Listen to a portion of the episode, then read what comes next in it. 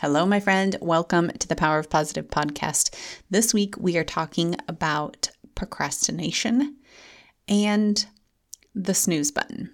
Now, my personal experience with procrastination is I tend to procrastinate on the hard things, and it could be something that's not necessarily going to take up a lot of my time, but maybe it takes up a lot of mental energy, or maybe it does take up a lot of physical time, but whatever that thing that it is requiring of me is not the thing that I want to give. And so I procrastinate on it. Probably one of the biggest forms of procrastination is using the snooze button. And ironically, for some reason, I don't hit snooze. But let's talk about hitting snooze and how, how much it impacts our day. So I understand if you're not a morning person.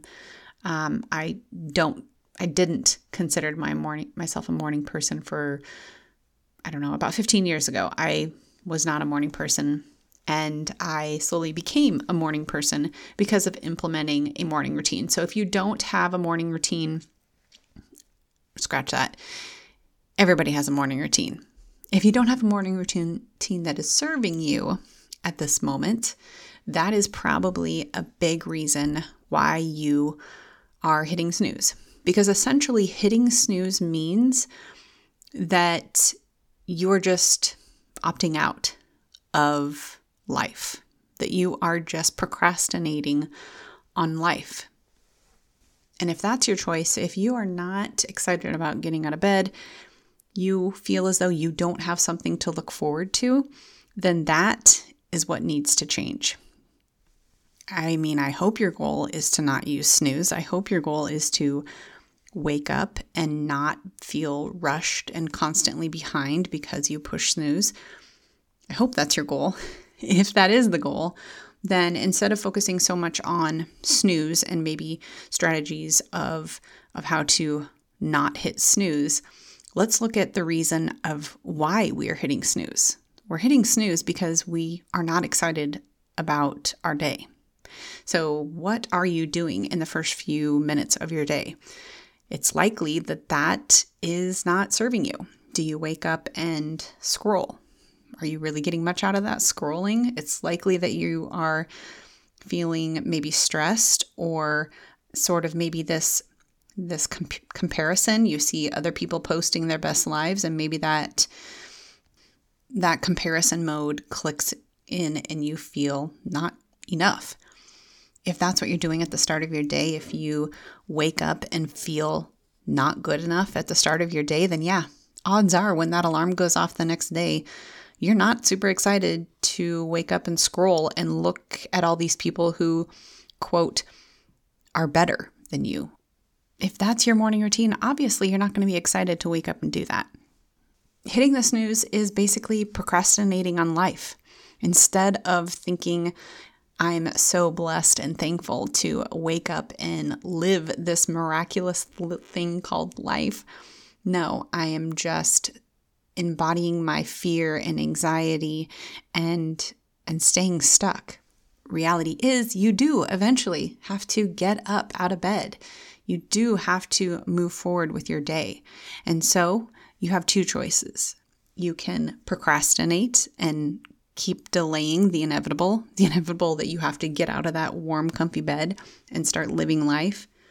Or you can stay on top of it and wake up with your alarm, feeling confident, in control, less stressed, and go about your day. I mean, I'm not saying that waking up with your alarm is some magical thing that you are now going to conquer your day every day and everything's going to work out perfectly. But why not improve your chances of having a good day by getting up with your alarm? I think the second key component about waking up with your alarm, about avoiding the snooze button, is to not have five to twenty alarms going off every two minutes. Wake up with your alarm when it goes off. And that means setting your alarm for the time that you actually mean to get out of bed. Don't set your alarm, hit snooze, or shut it off, and then have another alarm go off five minutes later. the whole science behind the sleep cycle. Your body is starting to go back into the re- to R E M cycle, but you don't actually get there. So you don't actually get into that deep sleep. You have that fall into deep sleep. And as you're falling into deep sleep, that second alarm goes off and you're freaking, I don't know about you, but I'm freaking out again, waking up in a sweat, thinking I'm late, all confused. That That method, that practice will leave you in a brain fog throughout the day. So instead, set your alarm for the time you actually intend to get up. Stop hitting snooze. Stop procrastinating on life and wake up with your alarm. Now, I get it. I understand that this five-minute podcast is not going to solve all your snooze problems, but I hope that this is giving you some insight. And yes, it is great to have some strategies for how to approach actually getting out of bed with the alarm, but it's the mind work that needs to happen before. Giving yourself a reason to get out of bed if you don't have one already. Planning a morning routine that you look forward to, that excites you to get out of bed.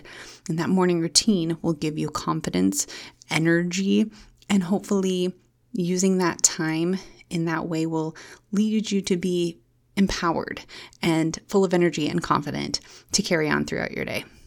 If you are stuck in the practice of hitting snooze, be real with yourself. It's likely that you're not going to overcome this overnight. Give yourself some grace. It's going to be a process. It will take time to undo this habit of hitting snooze.